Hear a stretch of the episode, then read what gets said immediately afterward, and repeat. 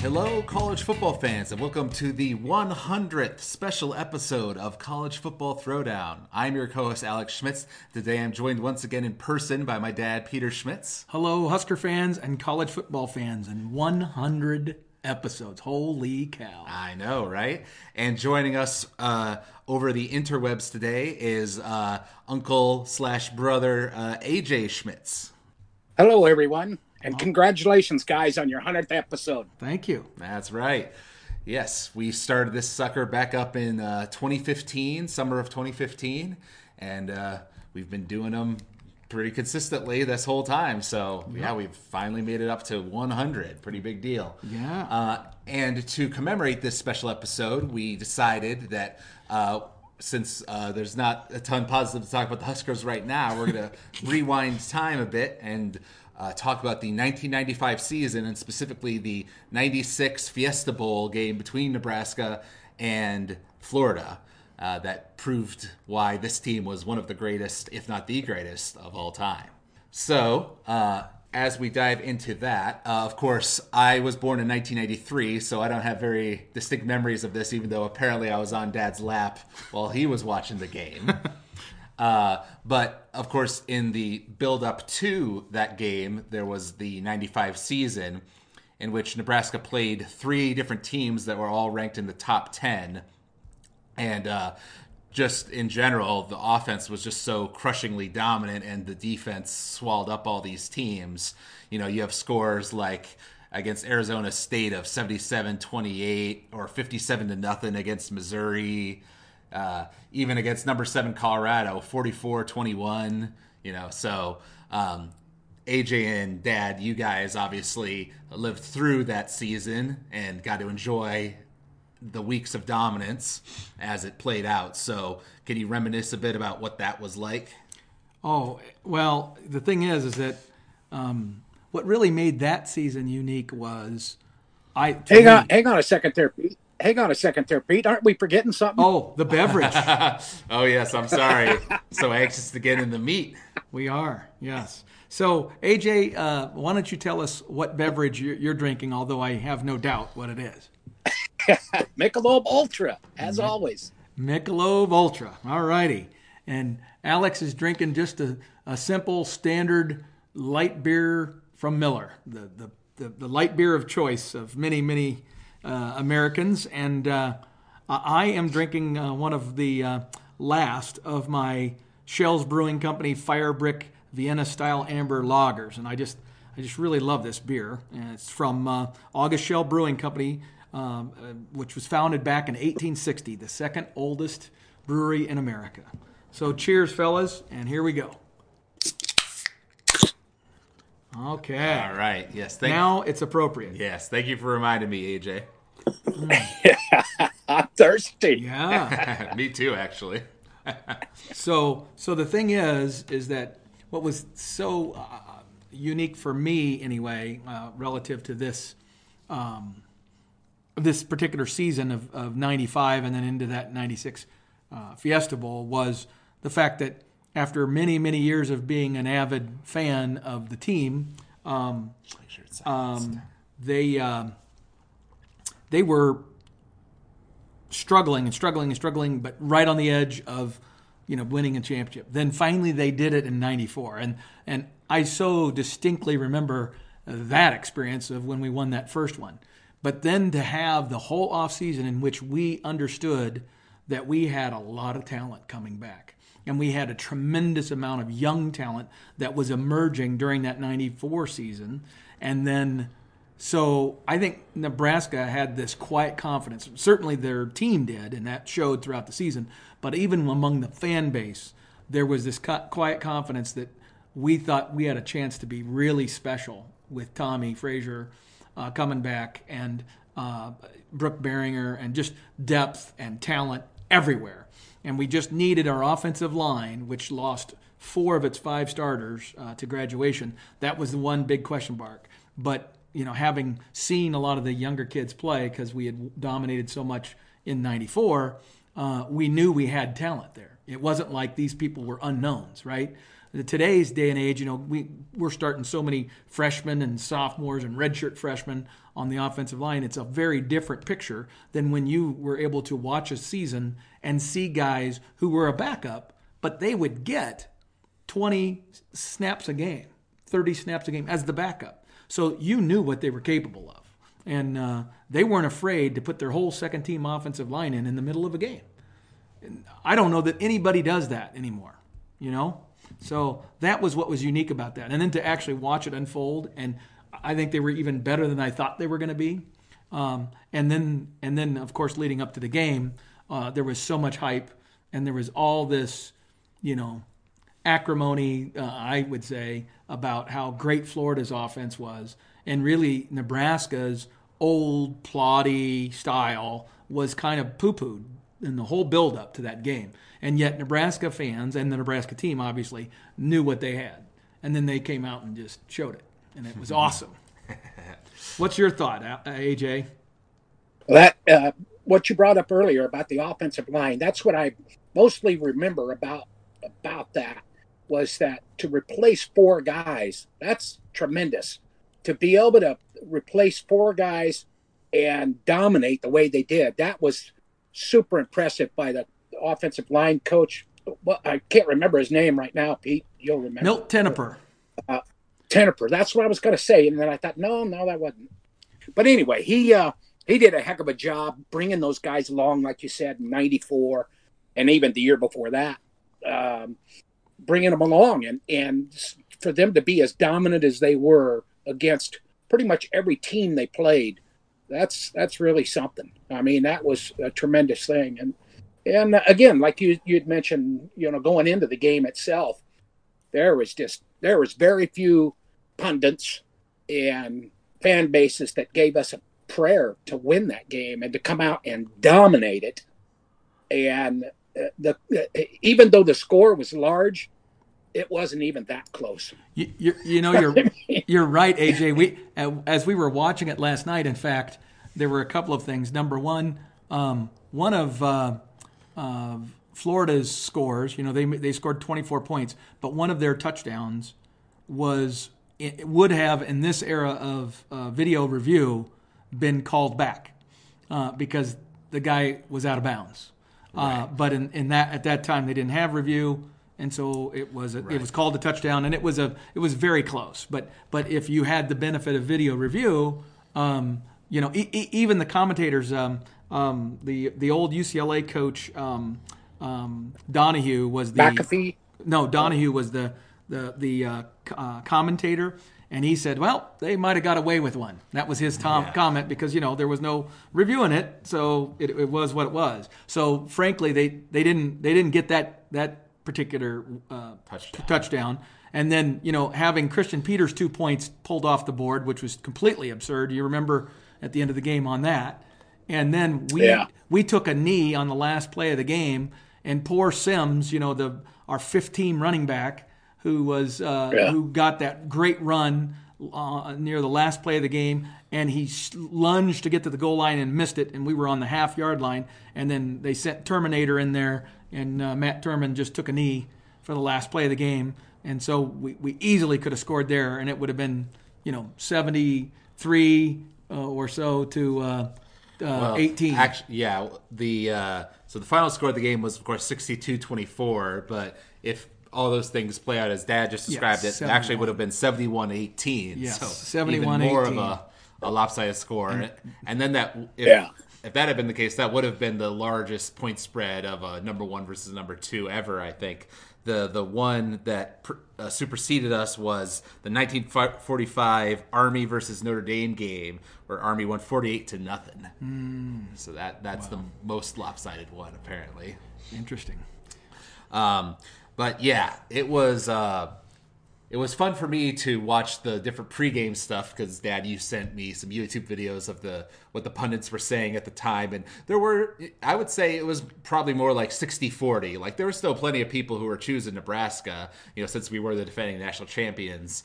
Um, but it was funny, like, you know, Lee Corso thought it was a really close game. And so he thought the difference in the game would be the fact that we were playing on natural grass, natural turf on. For the first time. Right. For the first time this season, even though Tom Osborne said, oh, we practice on grass regularly and we won on grass last year in, you know, our, our game against Florida State. So, you know, we don't really think it's a big deal. Like, Tom Osborne and the players were all like, we think they're making a, a big deal out of nothing here. And uh, that's definitely what it turned out to be. It didn't seem like the grass uh, slowed them down at all in the running game. um, you met Miami there. Oh, Miami last year, the previous year? Oh, the, the year before. Okay, my bad. Uh, in the uh, right, Pete? 95 I didn't hear the comment, so I, I missed it a little bit. I was talking about. he was talking he was talking about the year before and and you know beating Florida State. Oh, they oh, beat, uh, you mean Miami? Yeah. Oh, when we almost beat Florida State. You mean the 18-16 well, loss? No, I was referring to the 95 game because I thought that was Florida State. But it's the, Florida. The point the point was when we uh, when we won the championship the previous year, that was also on a grass field. Oh, right. Clearly, we yes. won. So. Got it. Got yes, it, got that's it. but that was against Miami. Yes, that was against Miami. Yeah. Yeah. Okay. I get it. Yeah, I get it. Yeah. And it's worth noting, just in terms of the dominance, like I mentioned, we played three different top 10 teams over the course of the regular season, and uh, none of them were close. Uh, number eight, Kansas State, 49 25. Number seven, Colorado, 44 21. Number 10, Kansas, 41 3. And then coming right off of a game against our rival Oklahoma, where we shut them out 37 to nothing, you know, with a, just a dominant display by the defense just not letting him do anything. Right. Uh, but that's as good. That's as good a game as I think that in the Big Eight, Big Twelve, Big Six, whatever it was that we had at that time. that was as that was as good a game as I'd ever seen. That that they just hammered Oklahoma, and Oklahoma at that time, you know, rebuilt every year. That that just reloaded every year, I should say, just like Nebraska was at that time. So they were a very good team, but. uh it, to beat uh, a team like that, you know, and shut them out, that really gave the guys a whole lot of confidence. Well, and and it was it was truly a defensive uh, dominated performance too, and and that was what was so unique about this team was not only were we very physically dominant offensively, this was a team that averaged 400 yards a game rushing the football.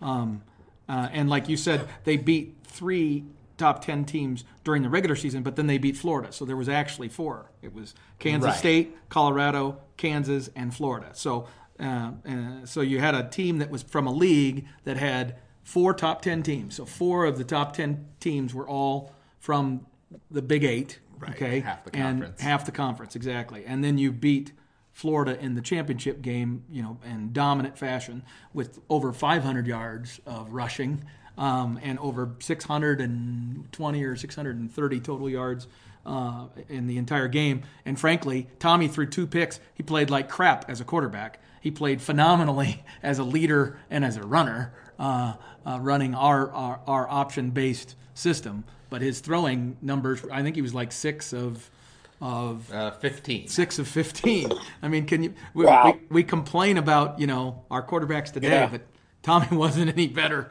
as a thrower. No, no.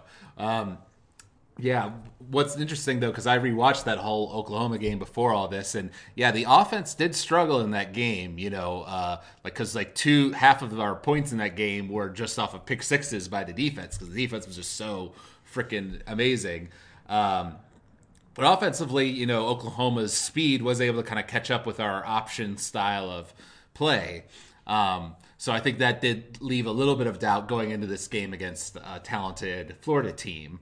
Um, and in the first quarter, it was uh, kind of a back and forth affair. I believe Florida was up ten to six because they blocked one of our extra points. Um, so you know, in the first quarter, they kept throwing to that Donahue guy. Um, just connected to him over and over again. You know, so first quarter it was you know kind of a, a battle between the two sides, but after that, the, the the remaining three quarters was all Nebraska all the time, and um, they ended up having negative twenty eight rushing yards just because of how many times we uh, pushed them backwards. Well, yeah. and and here's what's so significant about that is people were so sure that Florida was not only a good football team but one of the top two. Uh, uh, that after that game, after that shellacking, Florida remained number two, and the reason is because the number three team was Tennessee, and the number three Tennessee Volunteers had been beaten by Florida, sixty-two to thirty-seven. so, so I mean, the reality is is that uh, it was one of those things, a little bit like people feel about this year. In now we fast forward to 2020 with uh, Clemson and uh, and uh, Alabama uh, seemingly being so so much better than everyone else around them that they're the clearly the best two teams kind of thing, and that's what people think. Um, uh, but obviously, we'll see what plays out there. But but it was just amazing that that this team was able to do the things that they did, and and they did it like uh, uh, another commentary that I had forgotten about during the game uh, was this was in the third quarter, AJ, and um, um, Mike Rucker and um, gosh, I'm trying to think of who the other young man was, but who was a sophomore at the time and was our third team defensive end, and another a linebacker who was a third team linebacker I had sacks on back-to-back plays of Danny Wuerffel, and and they were the third team players playing in the third quarter. Right. Yeah. Well, I, yeah, that was. Uh, I, I, do remember that. That was pretty spectacular. Yeah. Uh, I'm trying to think of that, that that linebacker's name, and I can't think of it either. The the the depth was just ridiculous. Yeah. Mm-hmm. Yeah. Well, I think that goes to also to coaching at that time there too. I mean, they that the guys were used to having to put in their time. Yes. Whereas today, shoot, if they aren't playing by redshirt freshman year, they're looking to transfer. Right. Well, right. Well, or yeah, exactly. And, right. But uh, and we talked about that yesterday. Dad and I did a little bit. You know, it took years to get to that point, though. Years of Tom uh, Tom Osborne, you building up the reputation of the program, you know, constantly getting to the Big Eight conference championship, right, and competing for, you know, being in the mix for national championships and things like that.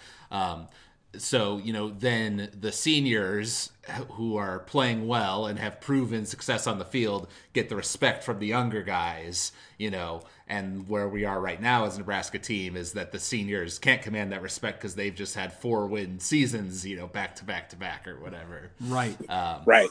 Right. Well, but getting back to the subject of the 96 team and or the 96 uh, game and the 95 season was uh, just the uh, I mean the, the, the, statistics are are obviously very impressive. A couple of others that come to mind are that were stated uh, during the pregame of the pro, uh, of the broadcast was you know that that offensive line gave up zero sacks for the entire season, not one.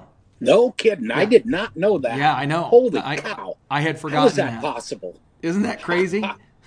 yeah, uh, it is. And, and then, um, um, what else? Uh, uh, well, the, then just the, the 400 yards rushing per game to me, you know, when you think yeah. about what that means, because we we obviously had had great rushing teams and won the rushing title many many years, uh, uh, you know, during the Osborne era, but I don't know that we had ever run for 400 a game. Right. And uh, and we were doing it against top notch competition too. That was the thing that really made it special was it's not like we were playing, you know, uh, a, a, weak schedule, and and that's what made that team so special. Um, and they just had a single mindedness, and they talked about the love of team and and how that that was like the pinnacle of Tom developing that, and then that maintained, frankly, even through the '96 season where they had the disappointing loss uh, down at Arizona State and then they came back all the way to where if they had won in the championship, the Big 12 championship against Texas, they would have been competing for another national title. As it turns out, they they lost that game. Uh, but that that that love of team carried all the way through to the end of Tom's time after the '97 uh, championship was done. So um, it was just uh, it was an amazing thing, and you listen to those guys talk, also matter of fact, also mature and and really understanding the concept that you know what the fun and the joy is in being excellent and having success. That that game day and winning on game day was was the single most important thing to having fun playing football. And those guys had a blast playing football, right? Um, but they were intensely competitive in everything they ever did. Um, uh, we we rewatched a, a, portion of a video um, that I have um, called "Reflection on Perfection," uh, and uh, they show a, a, a, snippet of of uh, uh, Aaron Taylor and another offensive lineman who I can't remember, and then uh, Grant Wistrom and Jay, Christian Peter playing doubles in tennis at the at the hotel before the game, and it was hilarious but you could tell the incredible intensity and competitiveness of each one of those athletes. Um, um, yep, it was black shirts versus O line. O line, yeah, and it was I, awesome, and they and, and yet they all loved it. They all had a great time. Right, and you'll remember as well from the, some of that pregame stuff that it was just four days after the victory against Oklahoma and that kind of Thanksgiving break that uh, Tom called the players back and to start prepping for the bowl game, and that that was a change, you know, from past years where he, he, had let there be more of a break. I mean, he felt that that had uh, um, played a factor in some of their bowl losses. Also, a factor, a big factor, was that um, this bowl game was the Fiesta Bowl, not the Orange Bowl. Whereas in so many of the past uh, or past bowl games over the 90s, right? We're at the Orange Bowl against Florida State or Miami or Florida, you know, so they basically get a home game uh, at the bowl. Whereas uh, this one being out in Arizona, the stadium was like 70% red, you know, and this just rocking, and Florida could even hear their own play calls. It was a better field too. I mean, Pete can tell you that it didn't just go into the 90s; it was in the 80s, throughout the 80s, and probably even before that, when because we were attached to the uh, Orange Bowl to the uh, Orange Bowl for so long, and we played in that year after year after year. It seemed like, and that place was nothing but painted sand by that time of the year. it was. It was terrible. That was a terrible field, and there was a lot of kids that got hurt. Yep. And they just couldn't. They really and they were used to playing pretty much on good, uh, good uh, grass or playing on turf, and they just couldn't get their fit. So every year it seemed like we were playing an away game on a crappy field and yeah. it seemed to get us every doggone year throughout well, this. I, I, don't really remember the '70s that much, but I do, except for maybe midway through the '70s and beyond. Uh, but there was a lot of years where we played down there, and it just it was terrible. I agree. I agree completely. And uh, um, that field at the at Florida uh, at the Fiesta Bowl was bad. Um, but it was nothing like the Miami uh, uh, Orange no. Bowl field, which you're right was painted sand and ridiculous. And then they always had those massive halftime performances. And I remember the year uh, in '83 when we lost, when Tom went for two and lost. You know, one of the big controversies before the game because uh, Tom, who is usually fairly compliant as a person, you know, I mean he he tries to do the right thing and get along and all that sort of stuff. He was livid, angry, okay, before the game because they had this massive uh, Orange Bowl halftime show, uh, and uh, it included elephants. I'm not kidding you, live elephants. And so they they had practiced the halftime show, and then Nebraska went on the field to practice, right? And there were huge, massive divots and you know tear, torn up things for where these elephants were, right. and uh, and he was livid, right? And he's like, "That's got to get fixed." And of course, they painted it. You know, I mean, it, the, the thing was a trash heap the whole game, and so we had some serious issues with being able to run an option offense where you're wanting to plant and turn on an option. You know, to go get around the corner. You can't do that. And and and, and if you know the field and you're a wide receiver, you know the spots to go to and turn, and then have the defensive back uh, slip on the the sand that's right in front of them, that type of thing. So there's a huge home field advantage when you have a field that, that is that shitty. Right. I hadn't heard about the elephants before. That's pretty funny.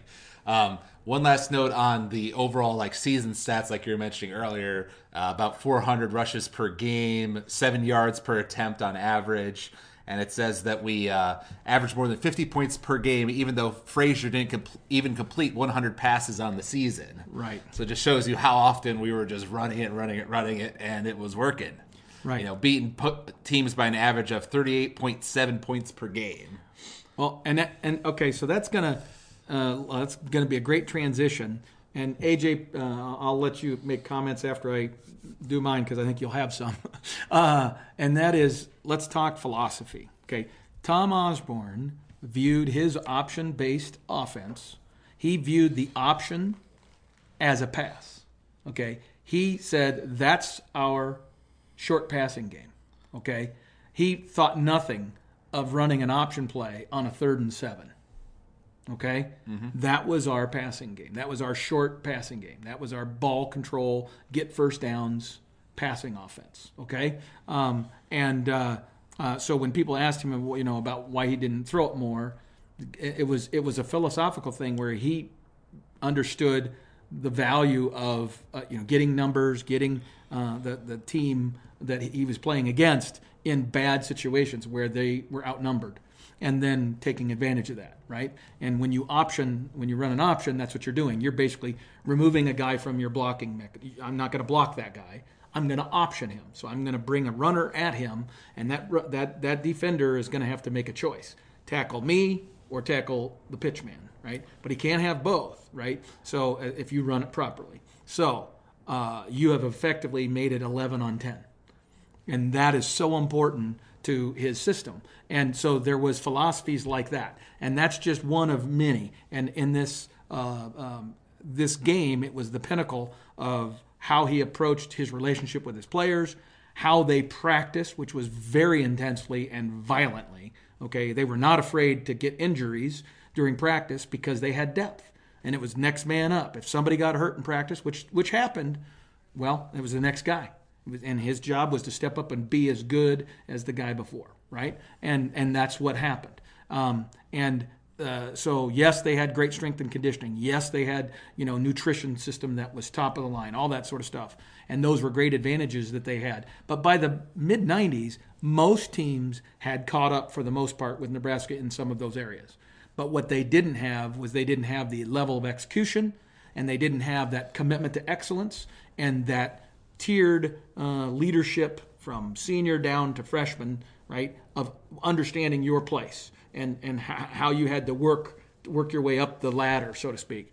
And none of that exists in our current program. And that's you know that's what Scott's talking about when he talks about trying to get old and stay old. But the, the, I'm not sure he's doing it exactly the way he should be. Uh, but I know he understands that because he was part of that. Okay, he understands that. What he doesn't get is, I I think he's going at it from the philosophy of his offensive system versus Tom's, and that's part of the problem. But anyway, uh, I just think there's some tremendous philosophical things there that you that you learn when you listen to those players, you know, during interviews, and it's like, God, that's what we're missing. Yeah. Yeah. What's your thoughts on all that, AJ? uh, well, he hit it uh, depth. It was, you know, the guys knew that they had to earn their way, uh, you know, up, and we had so much good depth that um, it, you know, the uh, we didn't have guys leaving all the time. We didn't have, um, you know, problems with players and, and things. Uh, when it when they when they did, they were corrected rather quickly. Normally, um, it just it was a whole different deal where they don't have it now. I mean, shoot, we don't even have a a, a two deep. Right. I mean, it's Yeah. so it's it's pretty hard on him to try to get things going. But I I don't know. I it's uh back then. Uh, I'm not sure if in ninety in the ninety mid nineties did we still have a, a bigger scholarship? uh, Yes, we had situation? 95, 95, 95. versus 85. So we had 10 more scholarships. But Yeah. but but the thing AJ is is that you know, you know who our wide receivers were um, uh, during that It didn't. game. It didn't matter exactly. they could it was block. it was Reggie Baul, Brendan Holbein. You know, I mean, we didn't have a star, and Clester Johnson. Those were our three wide receivers. Okay, now Clester was a, a, a recruit, uh, a scholarship player, but Holbein and uh, and Reggie were uh, Walk-ons. walk-ons, and then our punter uh, Jesse Kosch, who was uh, uh, who became an All-American, was a walk-on, and then uh, I'm trying to think of who else. Oh, uh, Vanden Bosch, uh, Kyle Vanden Bosch. Yeah. He Yeah. played a long time in in, in the NFL too. Yes, he did. But I mean, it it was just a whole different deal when you were when you were dealing with walk-ons like that. And then then when you think about the second teamers and the third teamers, especially along the offensive line, it was littered with walk-ons who would play a few snaps a game. Uh, maybe they would start for half a season while a while a scholarship player earned his way. Right now, what happens to us? We either play those scholarship kids when they're young and we live with their uh, failures and their learning process, uh, or they quit, or they get disillusioned and they don't keep trying, they don't keep fighting. The perseverance aspect of this is so fundamental, and all of those guys talk about it. Heck, Damon Benning, who's obviously a, a very successful radio personality in, in Nebraska now, he talks quite openly about the number of times that he wanted to quit, and and he his roommates talked him out of it uh, because he was in a running back room where he knew he was good enough to play for most places, and yet there he was sitting fourth on the depth chart.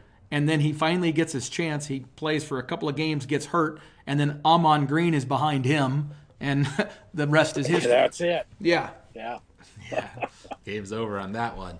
Um, Right. One interesting thing to watch in this game was just the uh, you know that that good old fashioned play calling that we all love from uh, Tom Osborne and from the rest of the coaching staff. You know, it's just obviously a very well prepared game plan. You mentioned, Dad, that you remembered from the radio broadcast that after the first quarter when Florida scored their touchdown and they were up ten to six and we were losing. He he said to everybody on the radio, like, "Don't worry, everybody. I, I've seen enough to know we're going to dominate this team." You Right. know, we're winning in the trenches. It's going to be all right. You know, very much turned out to be true. Um, and there were certain things like we noticed um, uh, where uh, Tom called a QB draw for Tommie, and he would go out to the outside, you know, to try to beat guys to the edge a couple times. And then later on, in like the third quarter or fourth quarter, we ran it where he just waited for half a second and then just went straight up the middle. And there was a giant hole, and he went right for a touchdown. It, it was a, it was the same play call. We went out to five wides, and the first few times we did it, we ran it with a blocking scheme to run it to the outside. And Tommie had some success on the on those two plays, AJ. And then in the third time we ran it, we ran a trap play, and Aaron Right up- Taylor, right up the gut. Aaron Taylor, the left guard, just nails this guy in the ear hole and opens up the frickin' Red Sea. And Tommie just waltzes into the end zone 50 yards. Yep. Or on the defensive side of things, we noticed the the zone blitz. How our defensive coordinator had like kind of brainstormed that, and he may not have been the very first person to use it in college football, but he was one of the first. Yeah, I think it was the first time uh, uh, it was ever used. Uh, uh, uh, the zone blitz scheme in college football was during that game. We had never, Nebraska had never used it before, and at that time, the zone blitz was a new, newer concept that was just starting to be used by uh, none other than uh, uh, Monte Kiffin at uh, Tampa in his Tampa two defense. You know that it was winning Super Bowls. Right.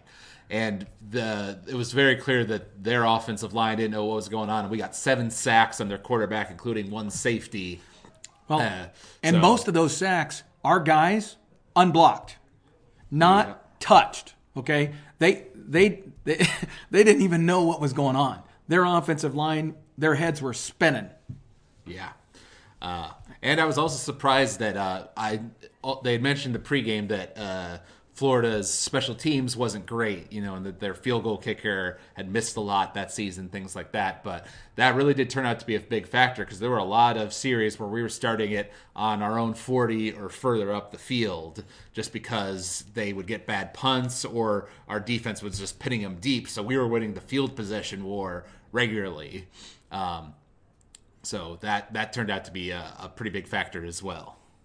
AJ, do you have any comments? We still got you. No, no, uh, you guys have covered it, man. Okay. Okay. Well, but now here's here's something I, I want you to say because I this was a subject of uh, Alex and I as we were watching the game last night too, which is that um, um, they have a uh, or we had a tradition of being the top special teams in the country, or at least one of them every year. We always had a great kicker. We always had a great punter.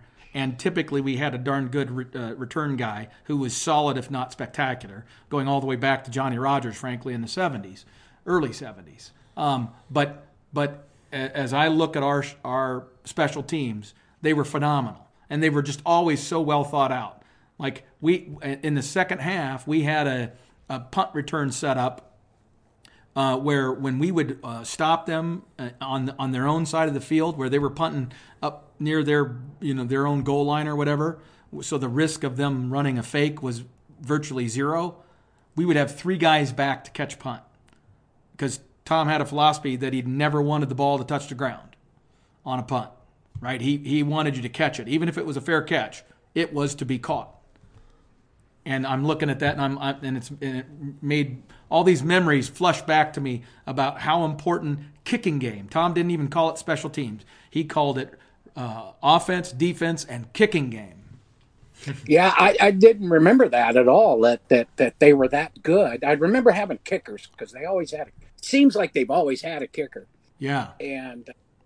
Uh, I don't. I didn't remember the rest of that. That's Now- uh, that's pretty impressive. you when you can do all three, uh, you do all three um, phases of the game properly, and you're going to win a good percentage of your games. Oh yeah, And so he knew that, and, you know, and then you just repeat, just you know, just keep doing it, keep keep doing it exactly the Well- way you've been doing it, and Dan it Young. works out. Dan Young was the assistant offensive line coach and the special teams coordinator for Nebraska, and he was phenomenal, absolutely phenomenal.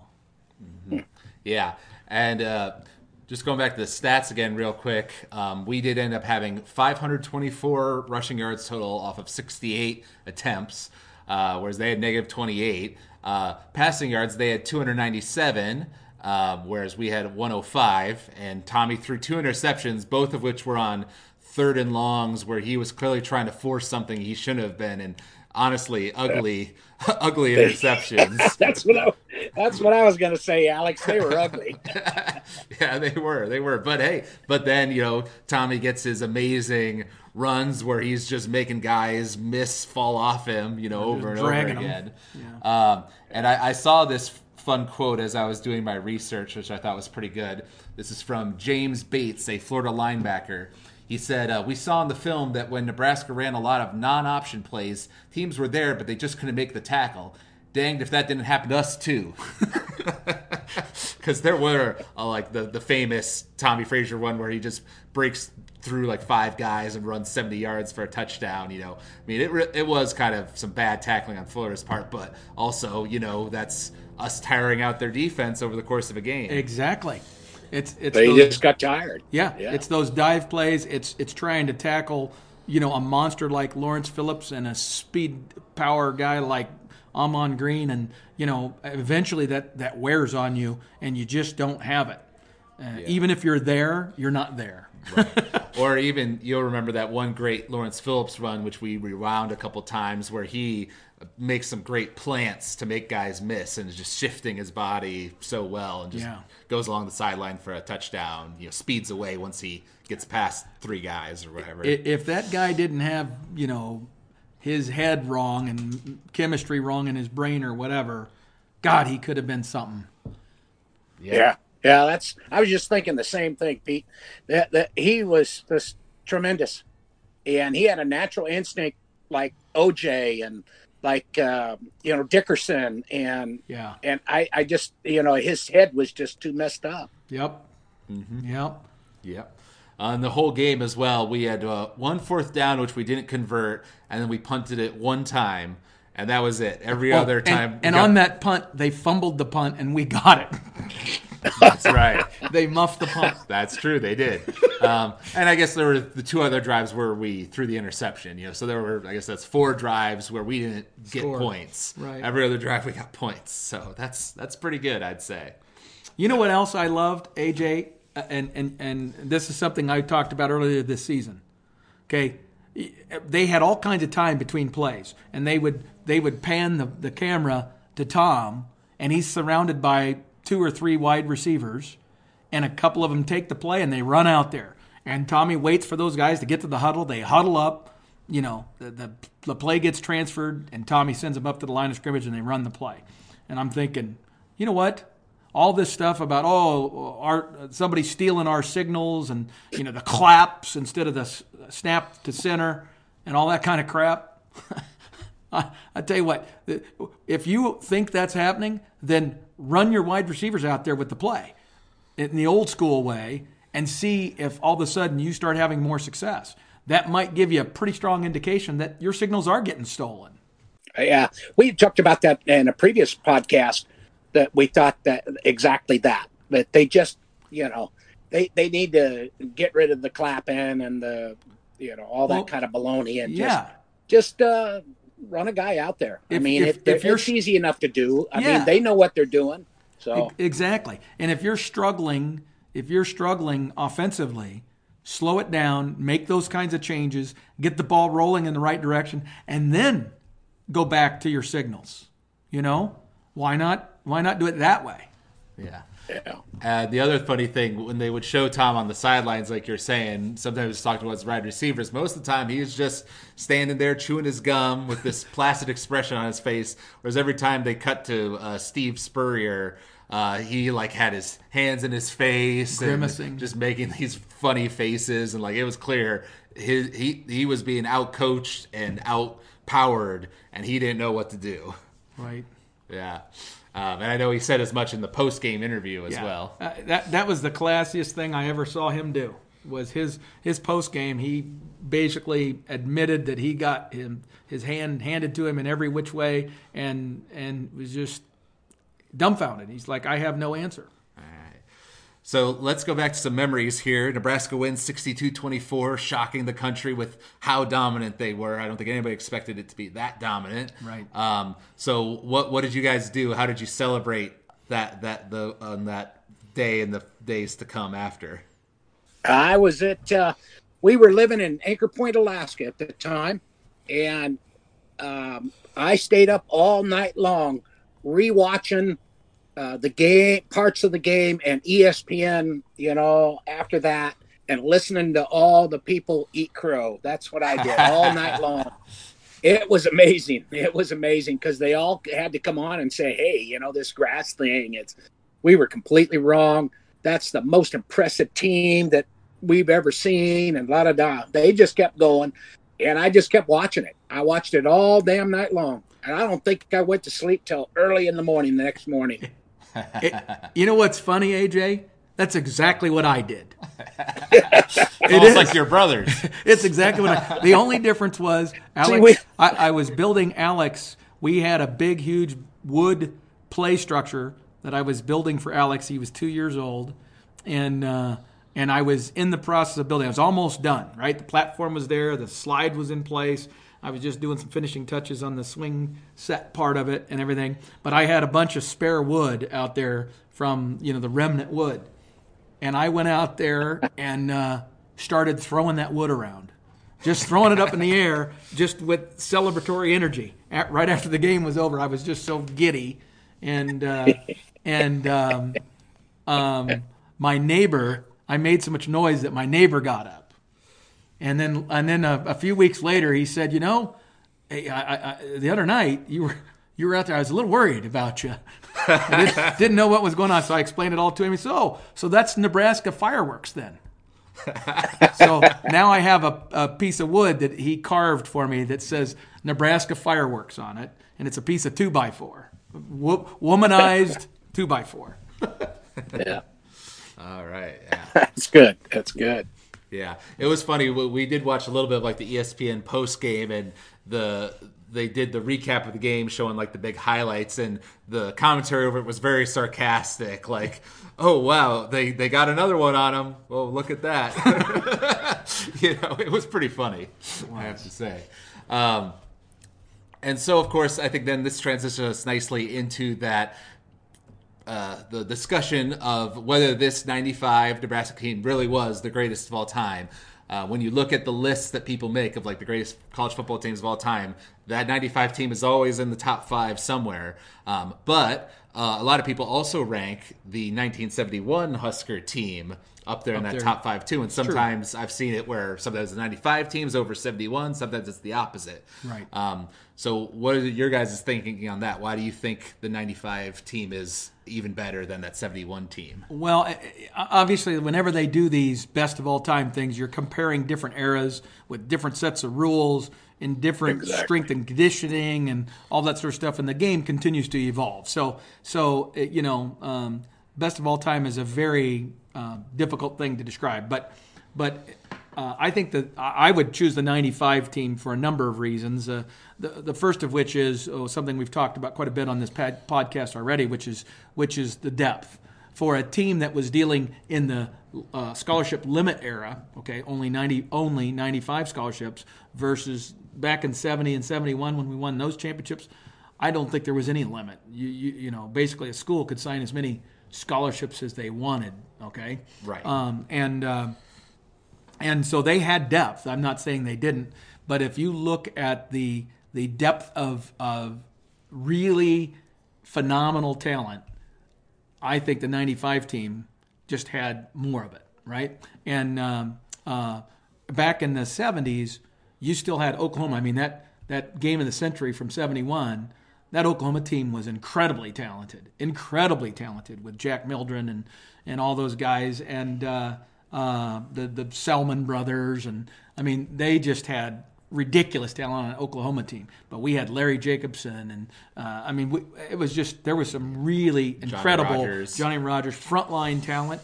But but I don't know that uh, as many guys, you know, depth players, second teamers, and third teamers. I don't know as many of those were a factor in the 70 and 71 teams. It was really those frontline players that were spectacular, right?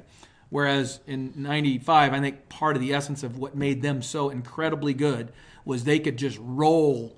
I mean, entirely. I, was talking about this.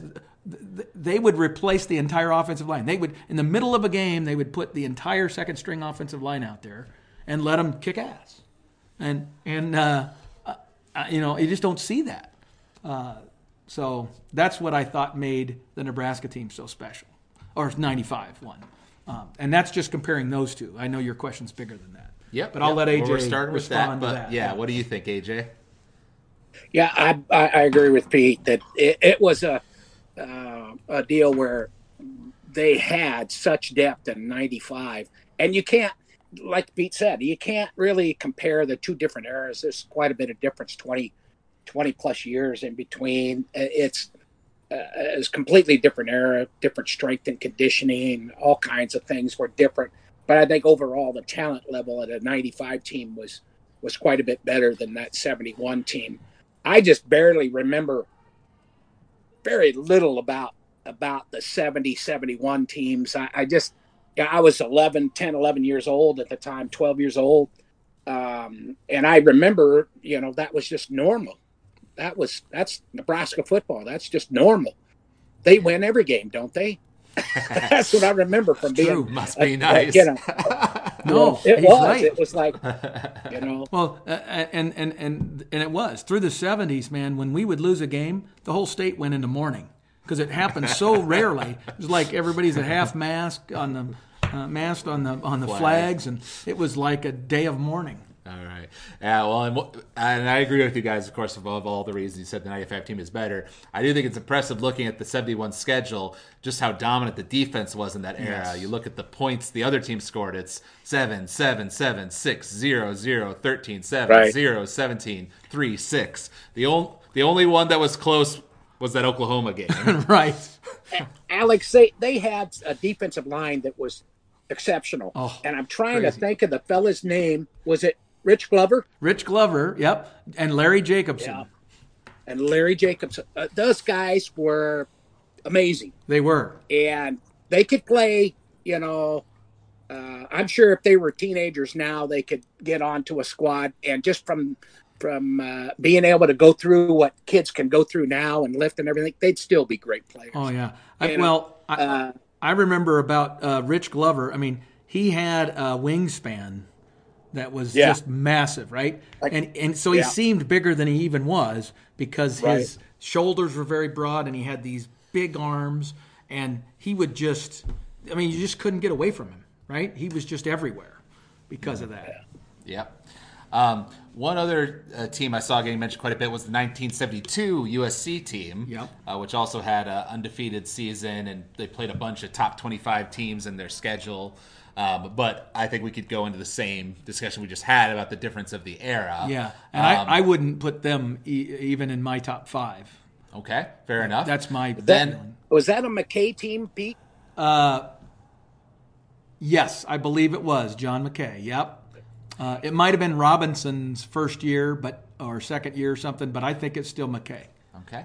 Uh, and then another one gets brought up a lot, and this is closer in era, and we played against them, was the 2001 Miami team that had a, a ton of talent that went to the NFL. Um, and they beat a bunch of top 25 type teams, you know, with dominant uh, point spreads, and then played against Nebraska in the Rose Bowl and beat them 37 to 14. Right. So, what do you guys We think were about there, Alex. We were there. Yeah. What do you guys think about that team? Um, you know, that was a game, uh, or that was a team that, uh, like you said, I believe that team was more talented than 95 Nebraska. Okay. They were more talented. But what they weren't was um, uh, as consistent. And, uh, uh, you know, uh, as far as um, uh, being able to do all of the elements of the uh, of a football team. You know, their quarterback on that team, I don't think was all that great. Uh, I, I mean, I know I think he won the Heisman Trophy, but but I still viewed him as kind of uh, not, not you know the difference maker that he could have been. Um, and I feel like because they are close enough in era. If that '95 Nebraska team played the 2001 Miami team, I believe that the Nebraska '95 team wins. Uh, just because of the dominance, we would have we would have taken away some of their greatest strengths uh, because they, they had an absolutely ridiculous defense too. Okay, but uh, they had never faced a f- the physicality. Uh, you know, they were playing in uh, in that southeast area, and they, they didn't play the physical teams of the Big Eight or you know the Big Ten. Uh, um, and I just think that would have been a big adjustment for them. Yep. But they were they, in my opinion, are the most talented team of all time. But we're the best team. Right. And one other thing I saw was that the uh, that was like the first year of the that coach's first year was that particular year, so Yes. he kind of inherited all He this did. talent. From Jimmy Johnson. Right. And they did they had some dominant victories like there's one here against number 14 Syracuse 59 to nothing. Right. Uh, but, then there are some like against number 14 Virginia Tech where they only won by 2, 26-24 or earlier on in the season um where was it? Uh, there against Boston College, they won 18-7. Yeah. You know, whereas the Nebraska 95 team smoked everybody. Everybody. The closest victory we had was a 14 point victory, I think, in the second game of the year against um, um, Uh, it was against Washington, Washington State. State. Yeah. And it was, it was, it looks like it was like the fifth game actually, but Fifth yeah, game, the 14 okay. points was the biggest, Yep. the closest anybody got. Right. All of our uh, top uh, 20 uh, wins, we won by 20 plus points. Right. I mean, it wasn't close. Okay. Do you have any thoughts to share on that Miami team, AJ? Yeah, I just you know they were uh, just like Pete said, very talented, and and uh, while we were watching the game, you could see throughout. I only saw the first half. I couldn't take it, um, and they were just dominating. I mean, they were they looked they looked really really good. Um, Yep. you know, you Yeah. talked about the Heisman there, Pete. I think wasn't that the year that that uh, our guy won the Heisman? Oh, you know, you're right. It was Eric Crouch was the I Heisman Trophy winner. yeah, So that's- I, I, well, but yeah. I'm wondering if maybe that quarterback was a junior or something or sophomore and Got it the next and came year. back and got it the next year. But but I just remember not being that overwhelmingly impressed by their offense, and because it relied so much on that quarterback, and, and I thought, well, he's good, but he's not great. Hit, their wide receivers were just ridiculous. In Yeah, we, we could they- not and their cover tight end. them. They, they had a tight end that that was just killing us. Yes. just killing. Yes, They had a bunch of NFL players. I mean, they had a bunch. Yeah, I don't know how many it was, but it was it was there were some, and not just you know guys that made it to the league. They had guys that made it to the league and made it big in the Oh league. yeah, Ray Lewis and, and yeah, I mean they had oh. They had so many guys. Uh, the safety was ridiculously good and will be in the NFL Hall of Fame. And yeah, I'm going to guess that team probably has four Hall of Famers, if not five. That Miami team definitely was talented, that's for sure.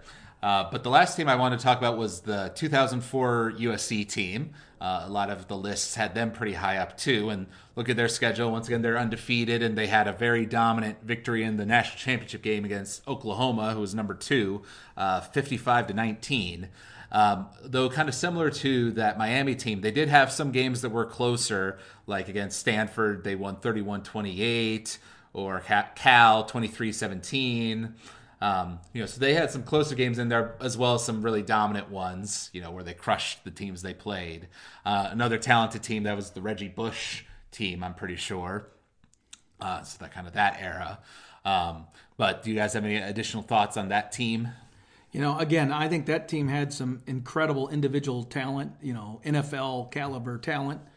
But again, collectively as an entire team, I, don't even think they're close. I think the 2001 team is argu- arguably Miami. Uh, uh, from Miami uh, is arguably a good uh, or a close comparison. Uh, but I would not view this uh, USC team as uh, as close. You know, I, they're obviously very, very good, and they were very dominant. But like you said, some of their games, if you watch those games, you wouldn't look at them and say, okay, that that compares with what I, what my eyes told me when I was watching Nebraska just crush everyone that they faced.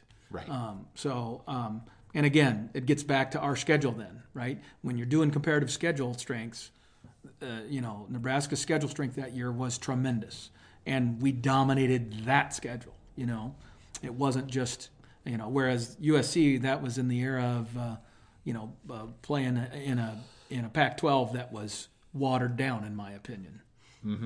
All right. Any thoughts from you, AJ? No, he he hit it. Uh, uh, You know, other than uh, the uh, Reggie Bush, and then their quarterback went on to be an NFL quarterback also. Yes. I can't think of his name, but he was pretty doggone good. Uh, but other other than those two, I, I just don't really remember much about that team at all.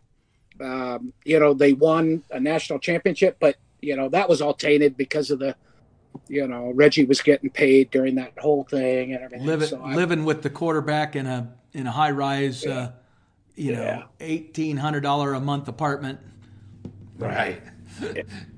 So I don't know. I don't. I, I just don't think that they're anywhere in the in the ballpark with the other teams that you spoke of, Alex. Right. All right, I think that's fair.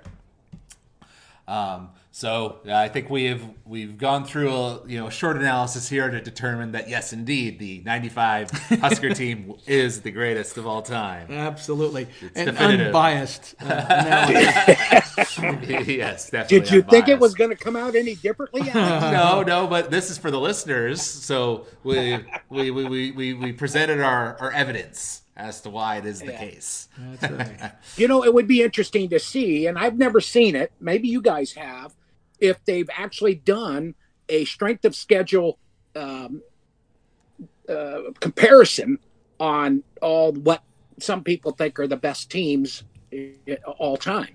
Oh, they you- they you- actually Yes, they have done that, AJ. I mean, there, there's been a few articles and you know where they've done that over a period of time. ESPN's done it, some things like that, and um, uh, uh, until recently, I would say, and uh, there's always a recency bias on on any of those kinds of things. Uh, you know, N- Nebraska '95 has has been at the top. In fact, on the ESPN one, I think Nebraska '95 was number one, and Nebraska '71 was number two. Uh, Uh, and on well, if you're, if you're talking about like the 150, the like 150 years of college football Yeah. list they did, Yeah. it was actually I think it was because I just looked at that. I think it was actually the 71 team was number one, and then and, and, then 95. was like number four, I think, or something like that. Okay, interesting. But yeah, that just the fact that we uh, are fans of a program that has what most people who are in the industry and who would be considered, uh, you know, experts in the field of the history of college football would say that two of our teams are in the top five all time of greatest football teams of all time says something about the program and the consistency that was going on through that 40 year period, uh, starting with Bob Devaney in the early 60s, you know, until the end of the dec- uh, the end of the century. Though to that point, there was something that Tom said in the, one of the pregame interviews that I watched, which I thought was fun. Was they were ta- asking him about you know like repeating national titles and the historical significance of that, and you know that, that sort of thing, and how that was affecting the team. And he was like, "Oh, really? For these players, they don't really care much about uh, beyond what they had for breakfast this morning. You know, they don't they don't really focus on the history or whatever. They're just looking at the next game and." Plan on winning it, you know. And I think that's a that's a good truth that speaks to today as well. And that you know, it's great that Nebraska is a dominant football program of so many decades, but it's more about what have you done for me lately. And uh, lately, Nebraska hasn't been so good. So kids' memories are short. Right. Yeah. But uh, I think that leads us nicely into just our final topic, which we'll just be talking a little bit about college football throwdown. You know, this is just a humble little podcast that and I decided to do back in summer of 2015 after I graduated college because we wanted to kind of set something up. I had been doing a podcast at school for about anime and things like that with my friends that I really enjoyed doing. And so I had some experience and we wanted to get something together since I'd be moving to LA and uh, being apart from dear old pops here. Um, but that was this was a good way for us to still hang out and talk about our uh, shared love of college football. And I know we've had some times where we've gone kind of dark during the off season and things like that, but we've kept consistent talking about each season and the different things going on nationally, like when the playoff got started and Nebraska's placed in the Big Ten and the recruiting rules changing, et cetera, et cetera, targeting, all sorts of stuff. So we talk about some of those more broad national topics too. And we've made it all the way here to episode 100 here in the year 2020, right at the end. Right. Um, so, Dad, what are some of your favorite memories or particular moments that you remember from past podcasts? Well, the, the thing is, is I, I want to say something about why we did it. You know, I mean, uh, uh, e- e- even during uh, all the years before we did the podcast, it was kind of our tradition to to have a, a, a pretty good father son discussion where where I could get as animated and as uh, uh, loquacious as I wanted to.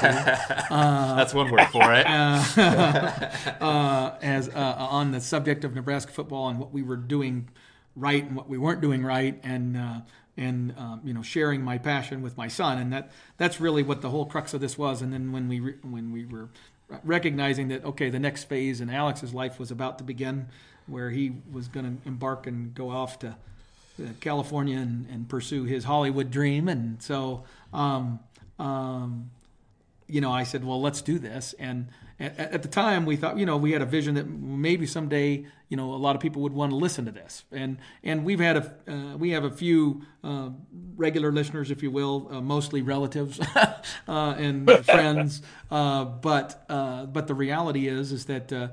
It's been a therapeutic thing, and it's been something for us to continue to build, um, you know, a shared bond that, that we do. So, just that element is what's most valuable and, and why I so enjoy doing it and looking forward to doing it. It's also neat that, uh, like you just rattled off, I mean, you think about the amount of change just since 2015 that we have uh, mm-hmm. been able to discuss and, and, and observe both in the sport and specifically for Nebraska football. And we've been able to lament and struggle with what Nebraska has had to go through. And, and all I can say is, is I'm, I'm looking forward to a day that I hope is not too far into the future where we do turn that corner. And uh, and we are competitive again and we can get excited and you can begin to enjoy some of the more successful experiences of having a team that's competitive and and has a chance to to, to do something special.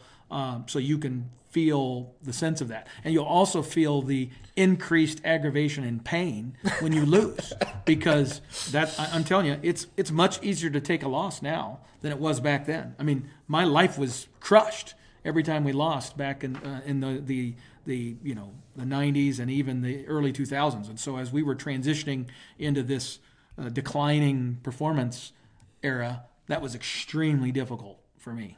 Uh, uh, as a fan, and to this day, it still is something that I struggle with. But it's a, li- a lot easier to deal with the lo- losses now because you got to have accept it. I mean, we're just not where we were.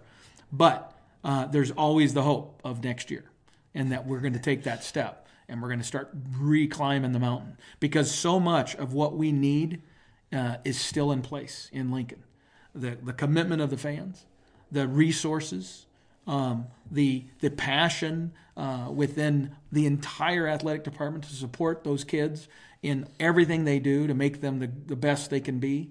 It's all in place there. There is no doubt in my mind that we are positioned to be successful if we can get the right things rolling. And I think with the tradition and the positive momentum that would happen if we began to win, I, I think it would just be overwhelming. I, I, I think you would see the ball roll uh, uh, like you would not believe once it started. And that's what I keep uh, hoping that you're going to have that experience someday in the not too distant future. There we go. Um, All right. Uh, for AJ, uh, obviously you haven't been on nearly as many of the podcasts as Dad and I, uh, but we've had you on several different ones over the years. You know, when you're available or when we're together. You know, you're coming to visit California, what have you. So, uh, do you have any particular memory that stands out to you? Well, the, just in general, uh, you guys invited me to be a part of what Pete was talking about. I always took it as an honor that you guys would want me involved in it um, and it was always enjoyable. I mean, even though the team stunk, we you know we could we could talk, and you always allowed me to to speak freely, and and uh, I've I've always enjoyed it, and I I enjoy listening to it. So yeah. I just want to say thanks, guys. Yeah. Uh, yeah, that's true. AJ was our first commenter, I'm pretty sure, on yes. like our early podcast. We yes. read what he was saying out on the air, yeah, which exactly. was fun. Uh, as for me, of course, yeah, it's been a great experience to, uh, you know, have a regular thing to talk to dad about college football. And, you know, I mean, it's kind of the whole thinking was, well, we'd kind of be doing it anyways, you know, so why not record it and make something more official out of it? Right. Um, and uh, I always love the guest episodes, you know, like the ones we would do with AJ or with Brian Clower. Yeah, my uh, good friend from Traverse City. Right, Dad's friend talking about Michigan and like Jim Harbaugh. I remember we did a podcast about that. Um, there was one where we went to a game uh, in Lincoln, and then we went to the library with uh, Olivia, your, your daughter, Haley. my uh, sister, yeah, and Haley, uh, my cousin, and we did it together in the library right after the the game, and that was a fun one. Um, I also distinctly remember the one after the 2018 national title game where uh, you came to you were in LA uh, for that time, and we were at went to a sports bar that was near my workplace, and we got to watch Clemson just crush Alabama, which was a joy. And there were Clemson fans at that bar that we you know talked to a little bit afterwards and everything. And I remember just enjoying that podcast because we got to celebrate Alabama's uh, humiliation a little bit. Right, and uh, I, and I remember us going to the uh, semifinal game again, Clemson, Alabama. Oh yeah, uh, down in New Orleans, New Orleans uh, in yep. 2017. I think that was a less fun one there because Alabama kind of controlled dominated. that whole game. But, but, but just the whole experience of that and being able to hang out and uh, uh, Peyton Manning's bar, and then we ended up doing the podcast. I think in the RV, if I remember correctly. Yep. Uh, yep. Sure, um, we did uh, from the RV. So, so it's been neat to be able to do it from uh, a lot of different locations and venues. Uh, uh, sometimes together, uh, most of the time apart. but it, it's it's been a connection, and it's been it's been a lot of fun, and and you know we we we look forward to continuing to do it. Um, I love some of the ones you mentioned. They, they would probably fall in the category of some of my favorites as well. Um, I'm just trying to think of any other one that would would you know categorize as as the favorite, but you know there there have been some favorite rants I would say that that I have had over the years that uh, that I would love because there's so many things that well uh, the the most recent one that hasn't even been aired. Well, I'll just da- uh, I'll uh, dangle this one. Preview it. And that is that you know, and, I uh, our brother Mike AJ has said this many times. Uh, who who was an assistant coach at uh, at a major college football uh, school um, uh, in the Big Eight, and uh, he said, you know, you guys wasted your lives doing what you're doing because you guys should have been football coaches because of the passion that we share and, and have for this game. And you know, I always poo-poo that, but but you know, uh, having watched this recent season, I, you know, and and thinking back on the number of times that I say these are high school issues. How, how is it that we're dealing with this when this a good high school coach knows this stuff?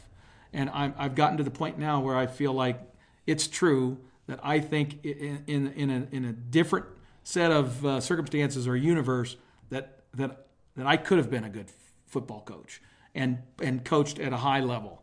And um, even to this day, I know enough about college football that I could I could go and make the phone calls to you know 10 other uh, coaches that I know are great coaches that are out of the game or uh, or that would be thrilled to coach at Nebraska and I could go into there in some magical moment become Nebraska's head football coach and then surround myself with a staff that was tremendous and then we'd go out there and get the, this thing going in the right direction. Now it might not win national titles, but it sure as hell would win a lot more games than we're winning right now. Yeah. And that's a that's something I used to just think was was pie in the sky, but I'm now more convinced than ever that I think there's a lot of truth to it because I'm seeing these crazy, stupid high school mistakes going on that that uh, shouldn't be happening with the resources and and what's available in Lincoln. Yeah. Well, as long as you bring AJ in on the defensive staff, I think that's where he'd like to be. all right. Yeah, I'm all about the black shirts, man. Yeah. yeah, I know you are. Um, and we want to give a special thank you to Kathy Nelson, who is a friend of ours from Traverse City and who designed our very nice college football throwdown logo for us by like the second episode. I think we had that yes. rolling for us. Um, so it's been a, it's been a great effort of the full Schmitz family here and different friends to uh, put together this podcast and keep it going for all this time and hopefully for another hundred episodes. That's right. We'll we'll we'll have to do something extra special for two hundred when we get there. So there we go. So thank you again for. Uh, co-hosting with me, Dad, and for sticking with me for 100 episodes. And thank you, AJ, for being our guest on this special celebratory episode. I'm honored. All right. And uh, until next time, go Big Red. Go Big Red. Go Big Red.